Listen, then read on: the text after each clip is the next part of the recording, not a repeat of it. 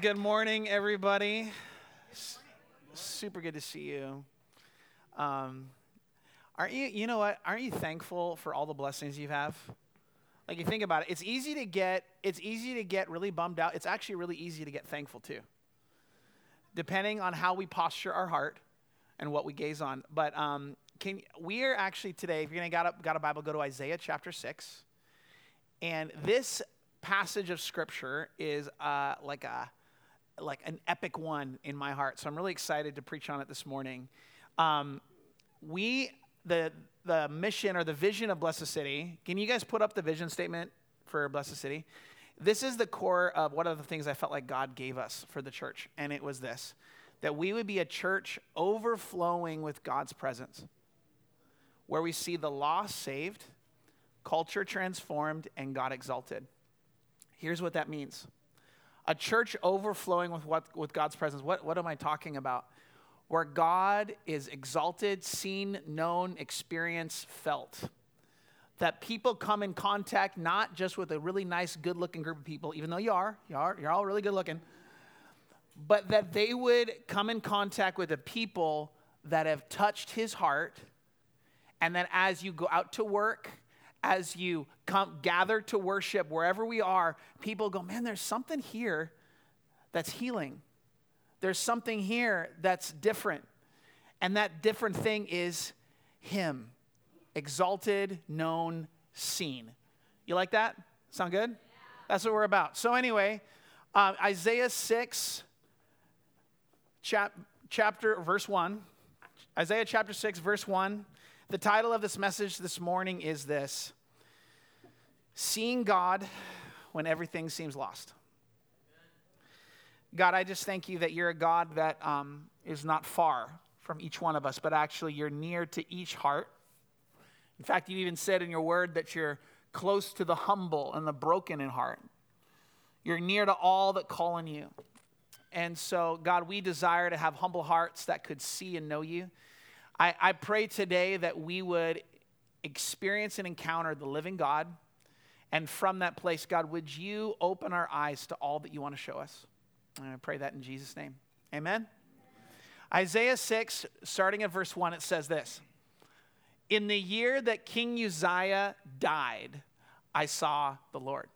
Now, there's a whole story there that you might not even know about, but King Uzziah is a super interesting guy. He ruled in Israel for a long time. And at the beginning of his reign, he started when he was 16 years old. And when he was 16 years old, his dad was still alive, but barricaded in another city called Lachish. And he was at the mercy of all of the advisors of that. So he was just a kid. He's not really in control of the country. And the enemies of Israel or Judah started, they took advantage of this moment and they started taking land away from Judah. They started pillaging and burning different towns. There was all this disaster that started happening all at the beginning. Uzziah's dad passes away, and Uzziah becomes king.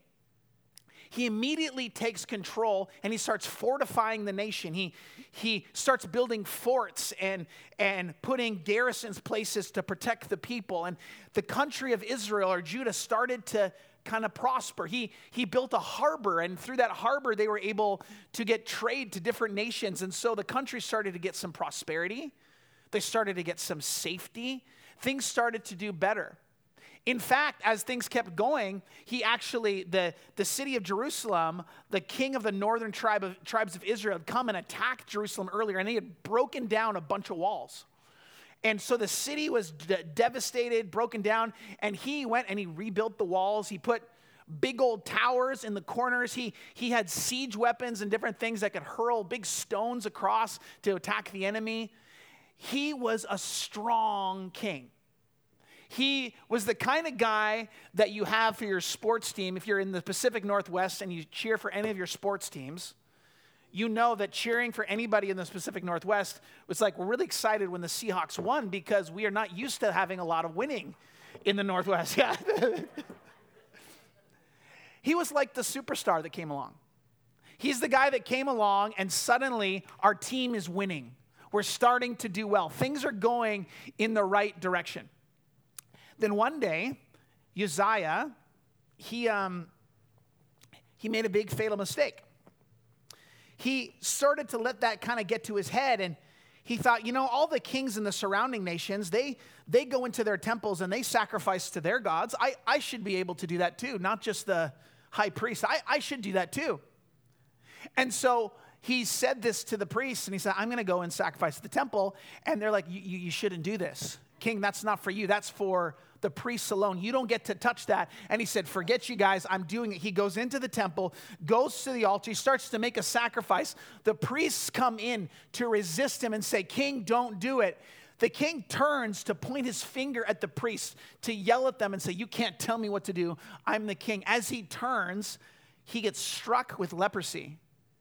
His hand gets all this leprosy and he starts to freak out. And the priests are freaking out. Everyone rush, rushes him out of the temple and he lives in seclusion till the day he dies.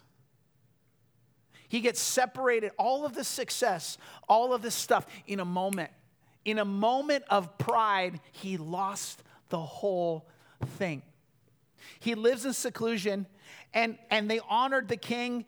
And then in his death, they didn't even actually bury him with the other kings. He was buried in a separate place because he had leprosy.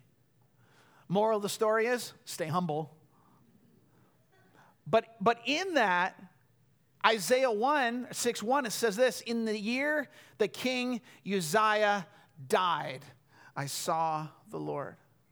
Here's this guy, there was so much security, so much safety, everything seemed to work out, and he died. It's like the hope that we had, the, the, the superstar of our team, the one that we were like, man, he's got it. I, Uh, he's died. What are we, what are we going to do now?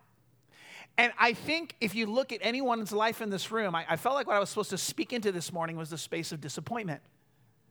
Where that thing, that person, that whatever that you hoped in dies. It's in that moment that God wants to reveal to you Himself. In the year that King Uzziah died, I saw the Lord. It's, it's kind of interesting, though, too, because disappointment, there's kind of a hinge. You can, with disappointment, turn inward and try to comfort yourself, or you can turn outward and turn your heart and attention to God. Uzziah, not Uzziah, but Isaiah had a hinge moment where he could have turned to sadness and, man, let's just remember the good old days. Let's just remember how the king rebuilt everything. Let's just, let's just sit in this space. Or he had an, a, an opportunity to turn his attention to God and look, look unto him. I love what it says in 2 Corinthians 1 3 and 4. Blessed be the God and Father of our Lord Jesus Christ, the Father of mercies, the God of all comfort, who comforts us in all of our affliction or our trouble, so that we could be able to comfort those who are in any affliction with the comfort with which we ourselves are comforted by God. God always brings comfort, but guess what? He brings it in His own timing.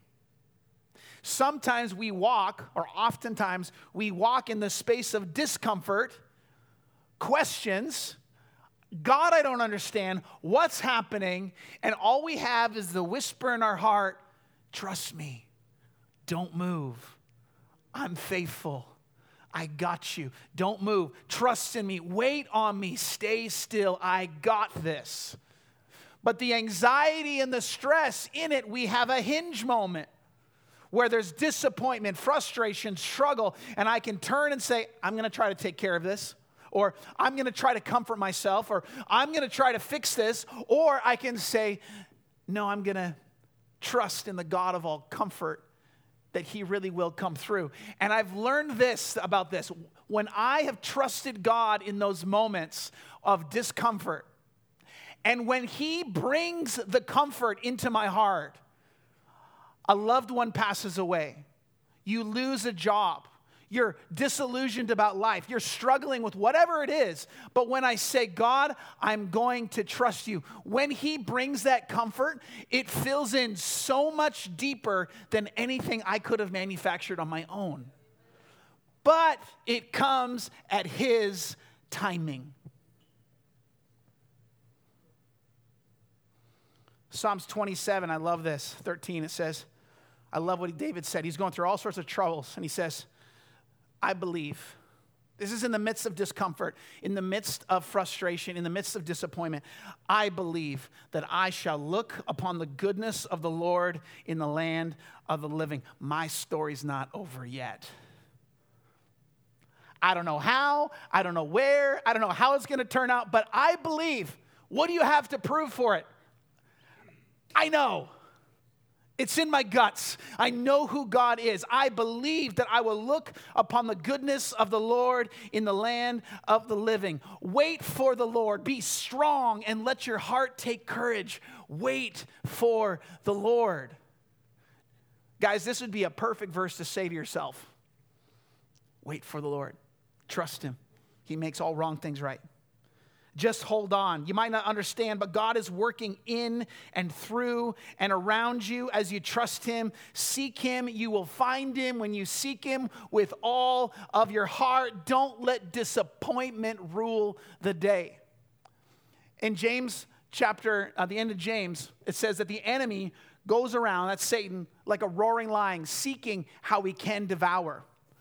I don't think those roars are all just intimidation of fear. I think sometimes those roars are roars of doubt, roars of disappointment, roars of shame, condemnation, roars of things that you feel in your emotions that hit your heart heavy and you're moved in your heart. But there's something that God says in all of that. He says, Wait for me, trust in me. Don't let your emotions rule you. Let my word rule you. Trust that I am who I say that I am. In the middle of the disappointment, when nothing has changed yet, I was processing through this. What do, what do we do with disappointment? And I think there's one really strong thing that we can do that we're all going to do together, and you're going to find that you, you notice a difference in your heart after we do it. The first thing we can do is we can speak out the promises of God. Can you go to the next slide, Desmond? Amazing Desmond on the computer. Can you all read this with me? And we know that for those who love God, all things work together for good for those who are called according to his purpose. Can we read it again and read it like it's for you? Ready? And we know that for those who love God, all things work together for good for those who are called according to his purpose. I don't know how it's going to work itself out for good. I don't know when it's going to work itself out for good. But I know that I'm called because he picked me and I know I love him. So that means he's going to work it out for good. Hello? Hello? Let's, let's do the next one. Put this next one up. Oh, yeah, let's read this one. Read this out with me. But they who wait for the Lord shall renew their strength. They shall mount up with wings like eagles. They shall run and not be weary. They shall walk and not faint. But those who what? Wait. Those who stop that's scary. That means you're not doing anything.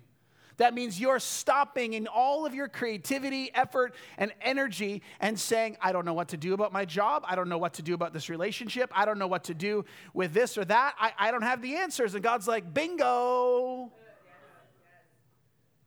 Why don't you wait on me? Why don't you wait for my answer? Why don't you wait for my plan? Trust me. Wait on me. Your strength will be renewed if you wait on me. Let's go to the next one. That one's really good, but we're going to go to the next one. oh, let's read this together. And my God will supply every need of yours according to his riches in glory in Christ Jesus. He really will. God promises that He will supply all of your needs as what? You trust Him, as you wait on Him, as you say, God, not my way, God, your way, I surrender to your plan. and my God will supply every need of yours according to his riches in glory. I think this is really important, but what you speak really matters. Your, your, your little thoughts, that your little words you say to yourself in the car when you think no one's listening. Those words that you say to your spouse that you didn't think were a, bit, a big deal, but they were complaining, they were irritated, they were down. That impacts them, that impacts you, that impacts what you look at. When I speak out the word of God, my eyes get shifted to focus there on Him. And I don't know about you, but my eyes wander. I, am really good at seeing a billion things, and then it's easy to lose sight of the one that actually can give the answer. But when I speak out God's word, it reorients my brain and my eyes to go, oh, yeah, Him. He's in charge. I forgot. Speak the word of God aloud. If they think you're crazy, who cares? It's worth it because we want to orient our hearts around truth, not Uh, what we just feel. Faith is not emotion, faith overcomes my emotion and transforms my emotion. It's just because I feel something strongly doesn't make it true. Because God said it, that's what makes it true. And as I commit my words and my actions to what He said, I'll start to see it. One, speak the promises of God. Two, talk. I, I, uh, this is always a fun story, but I, I, I don't know about you, but I, my parents grew up telling me, I know my wife has this story too, that her parents grew up telling her that you can talk to Jesus, he's your friend. You can tell him anything, he loves to listen. And guys, I think that's super important for each one in this room to recognize and remember he loves to listen to you. He loves to hear your cries in the night when you feel like nobody cares and nobody wants to listen. And God values your voice. He values what you have, and He is happy to listen to you all day long. Now, I promise you, He has some really good things to say too, so maybe we need to hear Him. But I promise you, our God loves to listen to us. Take time. Maybe you would love to journal, journal it. Maybe you're, you like to write music, write it. But sit and make space to say, God, here is my heart. Here's my guts. Here's my dreams, my hopes, my fears, frustrations, all of it. I remember at, at the wise old age of 11, I was laying in bed. I was very wise when I was 11. It's kind of worn off by now, but anyway. And I remember I went to middle school and there was this girl I thought was cute. And I was sitting in bed and I went, God, and I'm gonna, am I gonna marry so and so? And and I don't recommend that, that you do this all the time, but it worked this one time. I went, and no joke, the word, I landed my word, my finger landed on the words, another girl. I was like, that's really cool. Let's try it again. And it didn't work. But, but God loves to hear our voice. He loves to hear our voice. He loves it when we cry out to Him and we share what's in our heart. And when we share His heart, He's like, oh, let me share my heart with you. Speak out the promises of God, pour out your heart to God. Number three, give. In the place of disappointment, in the place of frustration, in the place of lack, I want to encourage you to give. And I do mean money. And I do mean time. And I do mean encouragement when you don't feel encouraged. And I do mean prayer when you need prayer. See, there is a place that we can come to in God when we understand He will supply all of our needs. That means in this moment, I don't feel like my needs are met, but that means if I have more than enough, I can be a blessing to somebody. And I mentioned the money thing because we have so much emotion tied around our money. And often, folks, I think our money is ruling us, not us using our, our money as a tool for our life. When you give away your money, which is often one of the hardest things to do, you are saying to God, when you give it, say, God, I'm investing in your church, I'm investing in your people, I'm giving to the poor. You are saying, God, you are my source, not my paycheck. When you give to God, you're saying, God, I'm trusting that you will take care of me, that you are the leader of my life, even though I don't see everything all yet. Money then becomes a tool, not your master. And folks, so many of us and so many of us in our culture are slaves to money. We're working for money. If only I had this, I could do. Folks, that then is the boss, not you. That then is the boss, not God in your life. God promised that He would supply all of your needs according to His riches, not your company's riches, His riches. Check this out 2 Corinthians 9, 6 through 8, 8 says this. Remember this. A farmer who plants only a few seeds, can you pop that up, Des? Remember this a farmer who plants only a few seeds will get only a small crop. But the one who plants generously will get a generous crop. Next slide. You must each decide in your heart how much to give. And don't give reluctantly or in response to pressure. Isn't that good? Nobody needs a salesman to try to tell them they have to do something. For God loves a person who gives cheerfully. Now, I'm not up here trying to rustle you up so Blessed City gets $300,000. I am saying this, though wherever your treasure is, there your heart is also. What I give to whether that's yourself, whether that's something else, whether that's entertainment, whether that's food, whether that's whatever, vacations, whatever. Whatever I invest in is where I'm to get a harvest. That is where I'm to get a return on my investment. Are you investing in God's kingdom? Are you investing in what God prioritizes? Because if you do, you're going to get a re- you're going to get a return on your investment from God. If I only invest in myself, I'm only getting investment here. God loves it that we would be cheerful givers. And if we're cheerful givers, God automatically will work, God will automatically do things in our hearts. I also find that when I give to what God values, I start caring about what God values. You know, I'll say this not to make you guys feel sorry for me or, or actually, no, I just, this is more of a testimony. Two years ago, um, we were getting, we were having a salary of about 600 bucks a month from Blessed City. Not, that's our main source of income. And we were like, okay, we know what we're supposed to do. God wants us to do this. But we made a point in our hearts to remain generous towards God and generous towards people. We have consistently, I can say this as my, myself and my wife, we have made it a point in our lives that we always give 10% of our income to God. That's 10% saying, God, this isn't our money, this is yours. In fact, it's all His. He lets us keep 90%. Hello? But God, we're giving you 10% because our lives, the leadership of our life, is yours.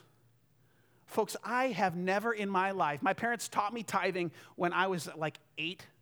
I have never in my life experienced lack. Yes, we've been poor. Yes, there was times that we felt like we didn't, couldn't do a lot of things. We wanted to do fun stuff or whatever.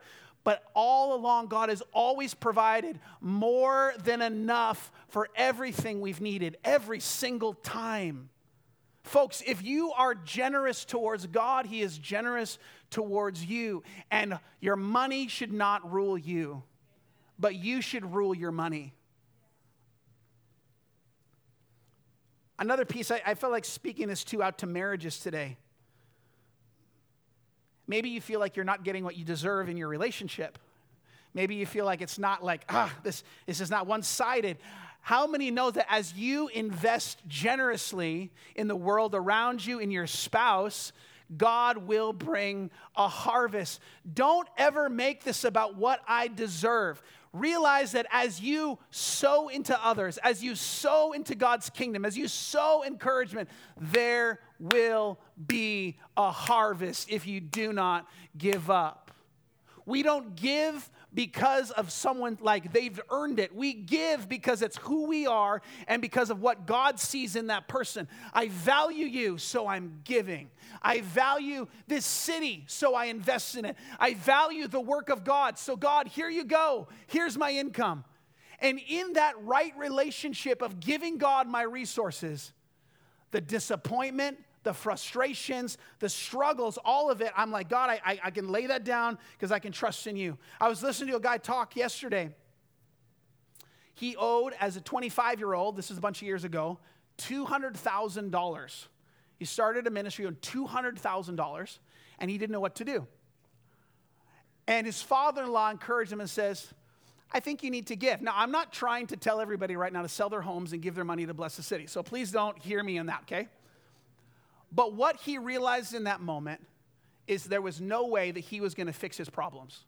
There was no way that he was going to have enough resources to fix it. So, you know what he did though? He said, Well, we don't have enough money, so I guess we're going to give into God what God cares about.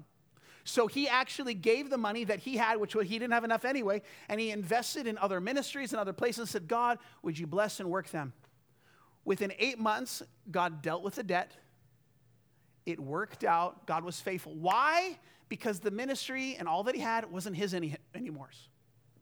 And he was trusting God God, have your way in my life, in my ministry, in my family. Folks, all of our resources, all that we have, if it's we are stewards of it and giving it to God, in that space, then God can do whatever He wants with what He has, and He promises to always take care of us.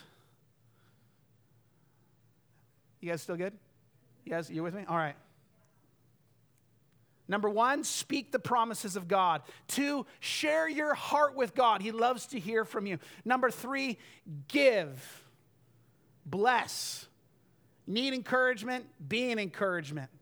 Need finances? Bless somebody. God will be faithful to you. The struggle, though, in Isaiah's heart, in all of this, though, he's sitting there and he's like, the nation is in a, is in a scary place. We've just lost our king. We don't know how this new king is going to be. The throne is empty. He looks and he's like, well, Who's going to lead our nation? And in that year, in the year that King Uzziah died, he sees the Lord. And where is the Lord? on a throne.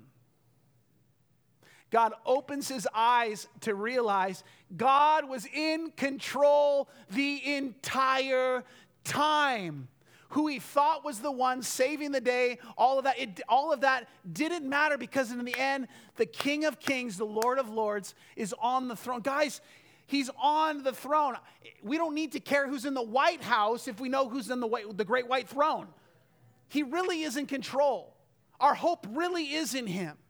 We can trust in his leadership. In the year that King Uzziah died, I saw the Lord sitting on a throne, high and lifted up, and the train of his robe filled the temple. Now, that's, that's a weird verse if you don't know anything about kings. Now, kings have trains, and a train was like the end of this robe that would kind of flow off of them, and it represented their glory. It represented their greatness. It represented how amazing and wonderful they are. And it says in Isaiah 1 the train of his robe filled the temple. God was trying to show Isaiah, I am so glorious. I'm so amazing.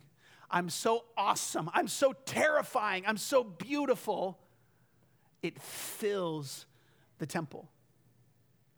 I heard a preacher say a little while ago, a guy named John Piper. He said, If I have a basketball in this hand and you're blind or you had your eyes closed, I could describe it to you. I could tell you it's round, it's made of rubber, you can bounce it. And if you've never seen it before, you can bounce it and you shoot it at these things called hoops that goes in, and then you do it again, and we play this game called basketball. And you can get a picture in your head of what a basketball looks like.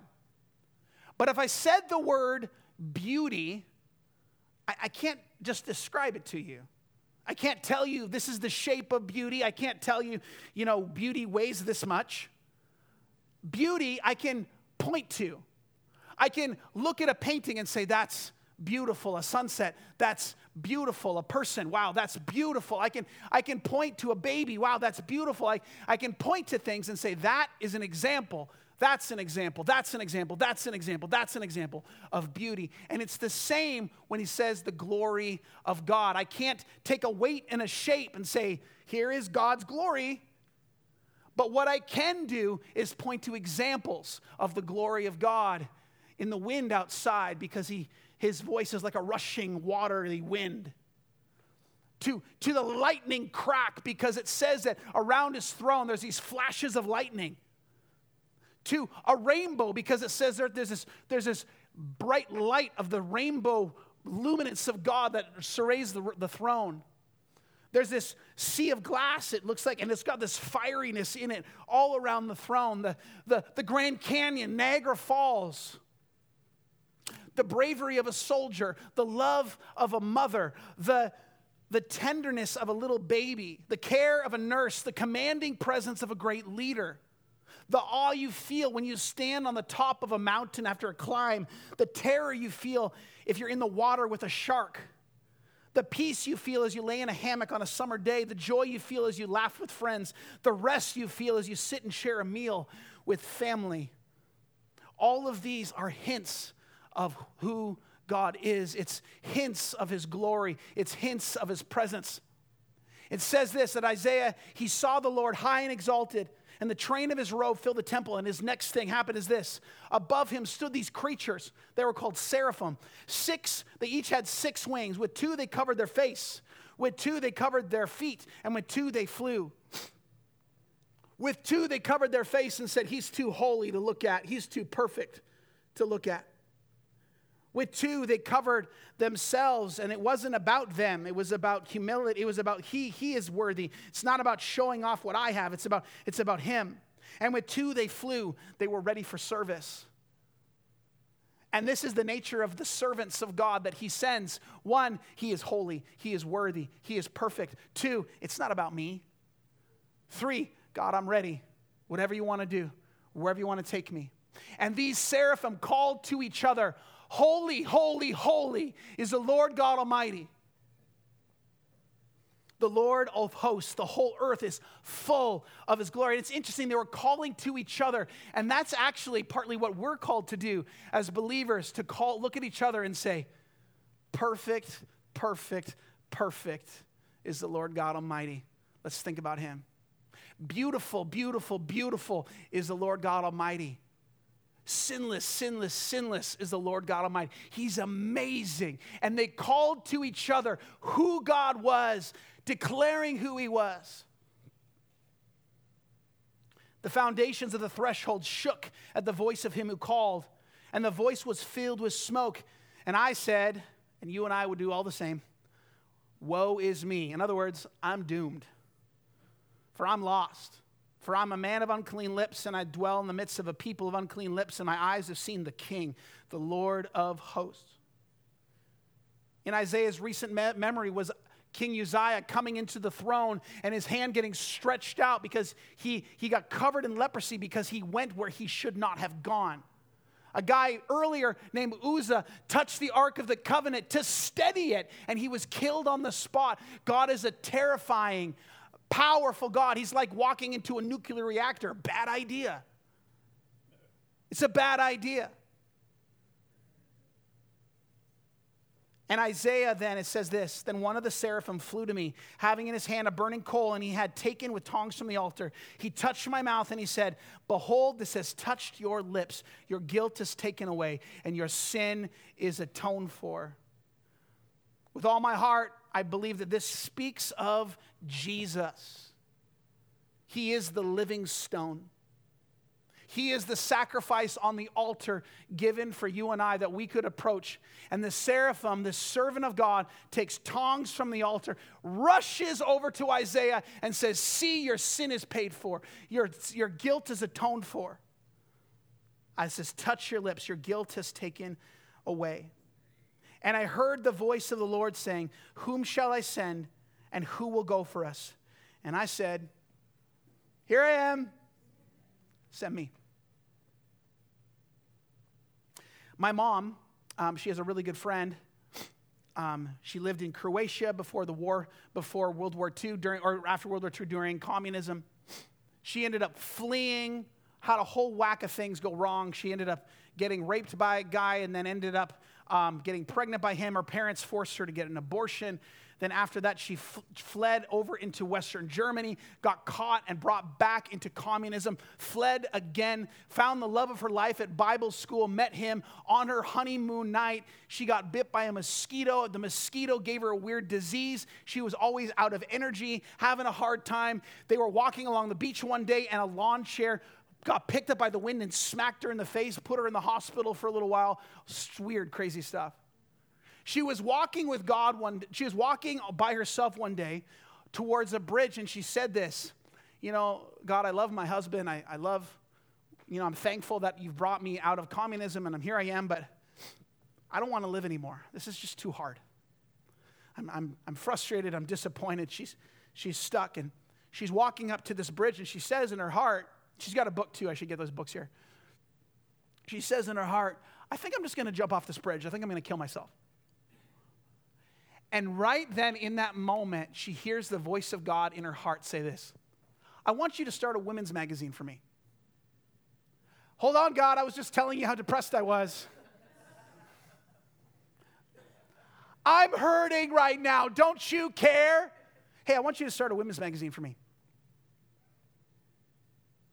Isaiah, from the place of disappointment, from the place of confusion, what's going to happen? What's going to, I don't know what to do. God then goes, Here I am. In the year that King Uzziah died, I saw the Lord. And when I saw the Lord, I wasn't impressed or depressed with myself or my situation. I forgot about me. In fact, I was like, oh no, I'm doomed. And then I'm reminded Jesus paid the price for me. He purged the sin from my heart as I gave him the leadership of my life. And now I stand before him accepted. And now he says, Who am I going to send?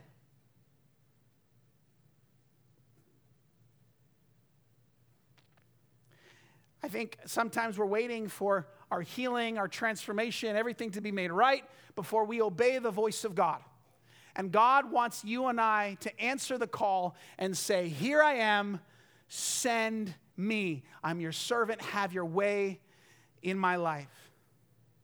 Isaiah, he sees God, he's shaken to the core. Two, he realizes his need. And three, God gives him a task. How do you deal with disappointment? We need to turn our eyes to him. We need to speak out the promises of God.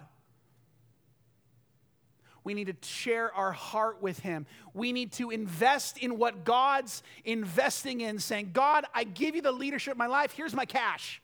I trust you.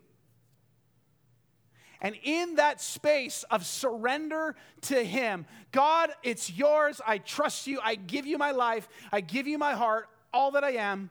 He will speak to my heart. He will speak to your heart. And He'll say, Who am I going to send? Can I send you? Hey, Nick, can you come on up?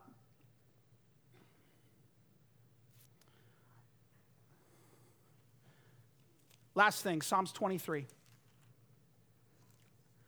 We, uh, we're reading this on Wednesday. We have a prayer night, prayer and worship night on Wednesday nights here at 6. And God struck me with something I had never seen before. It says, The Lord is my shepherd, I shall not want. He makes me to lie down in green pastures. He leads me beside still waters. He restores my soul. He leads me in paths of righteousness for his name's sake. Even though I walk through the valley of the shadow of death, I will fear no evil. I realize something that he leads me beside still waters. That's, that's the place of his Holy Spirit. That's the place of his healing. That's the place where we find rest for our soul. And he's like, let me speak to you. Just stay with me, rest at me. But what's interesting is right alongside of those rivers is a path. It's the paths of righteousness. That's his way in his word. That's him saying, God, I'm going to live my life. And he says, Walk in this way, walk in my path. If you walk in my path, right next to you is going to be a still water. Stay next to me, you'll find healing. But here's the part I didn't like. Didn't like this part. Even though I walk through the valley of the shadow of death, I will fear no evil. Sometimes that path goes right through a valley. sometimes that path, it says it's the shadow of death. It also says the place of the shadow of darkness, the place of darkness. You don't see, you don't know. Things die, people die, things go wrong. You're on the path. You're doing what you know you should do. I'm walking in the path and everything's getting dark. And God says, Stay on the path. Trust me in the path. Don't leave the path. There's water right next to you. Stay on the path. I'll heal your heart. I'll deliver you from evil. Stay on the path. Don't leave the path. Don't try to figure it out on your own. Wait on my voice. Stay on the path. And as you stay on the path, it keeps going down. It's getting a little darker. And you're like, God, where are you? And He just says, Stay on the path. God, it's kind of dark and it's kind of scary. Stay on the path. My water's right there. Keep drinking from my word. Keep worshiping me. Keep coming to me. Trust me with your finances. Trust me with your relationships, your marriage, your life. Trust me. Surrender it to me. Keep giving because you will reap a harvest. Just stay on the path. Psalms 24. I realized something in verse 3. It says, Who shall ascend the hill of the Lord? And who shall stand in his holy place? He who has clean hands and a pure heart.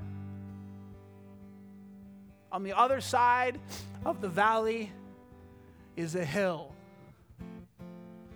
We walk into the valley, but we don't stay in the valley. We keep walking.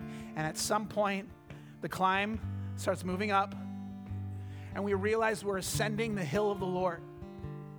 And as I've been staying on this path, and as He's been healing my heart next to these waters, I find that my hands are clean, not because I was really good at pious, but, but He's been washing me this whole time. He's been changing my desires this whole time. He's giving me a pure heart as I stay on the path. How do we deal with disappointment?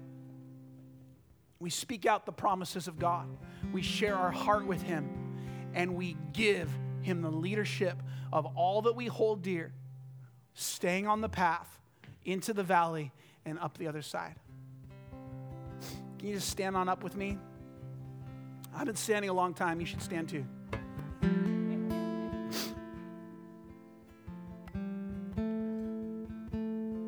Want to put, why don't we, can we just make this whole place an altar? Maybe, maybe you want to kneel before God. Maybe you want to stand. Maybe actually you want to sit back down. But let's just, for a moment, just you and the Lord. Maybe you want to lift your hands. Maybe you want to bow. Close your eyes, put a hand on your heart. God, we, we, uh, we come in this space of recognizing that disappointment, frustration, and pain can take up a lot of heart space. Good shepherd. I pray for each person here today. We come against disappointment and we fix our eyes to you, the one that supplies our needs the one that's the leader of our heart. Yeah, can we? I think we've all had disappointment in this in the last seasons, a different one. Can we just kind of put our hands out in front of us, just in, in receiving mode? Lord, we we give to you every aspect of our heart and our life. God, we give to you our finances, our marriages, the losses we've experienced, the pain we've experienced. And I think the Lord's call to each one of us here today is would you get on the path? Would you stay on the path? I will provide your every need. I will supply everything you need. Just stay close to my heart. So, God, we, we just come right now and we recognize our need to stay near to you. And I, I pray, God, for anyone here where money has been their pursuit or the thing they've run after, God, I pray that they would trust you, that you are the God that supplies more than what we need, that you always supply all of our needs. To the marriage that's struggling in this room and they feel like it's never fair, God, I thank you, God, that you're a God that does makes all wrong things right so we can serve knowing that you will make things right. We pray, God, for health in marriages today, health in relationships today. And God, for anyone in this room that's been walking in the valley, oh God, Holy Spirit, thank you for your reminders of walking on the path, the still water that's next by. We are asking God for your healing touch on each heart today, your deliverance to each heart. We love you, Jesus. And everyone said, Amen. Hey, we're going to read our benediction and then I'm going to let you go. If you want to come forward for prayer, I'd love that. But Desmond, if you could put that up there. This is going to be our cry for a little bit, but let's pray this together. Today, we pray that we would be filled with the knowledge of His will in all spiritual wisdom and understanding. Next slide. So as to walk in a manner worthy of the Lord, fully pleasing to Him, bearing fruit in every good work and increasing in the knowledge of God. Amen. Amen. Well, we're going to worship here for a little bit. Come and seek the Lord. Bless you. Have an incredible week.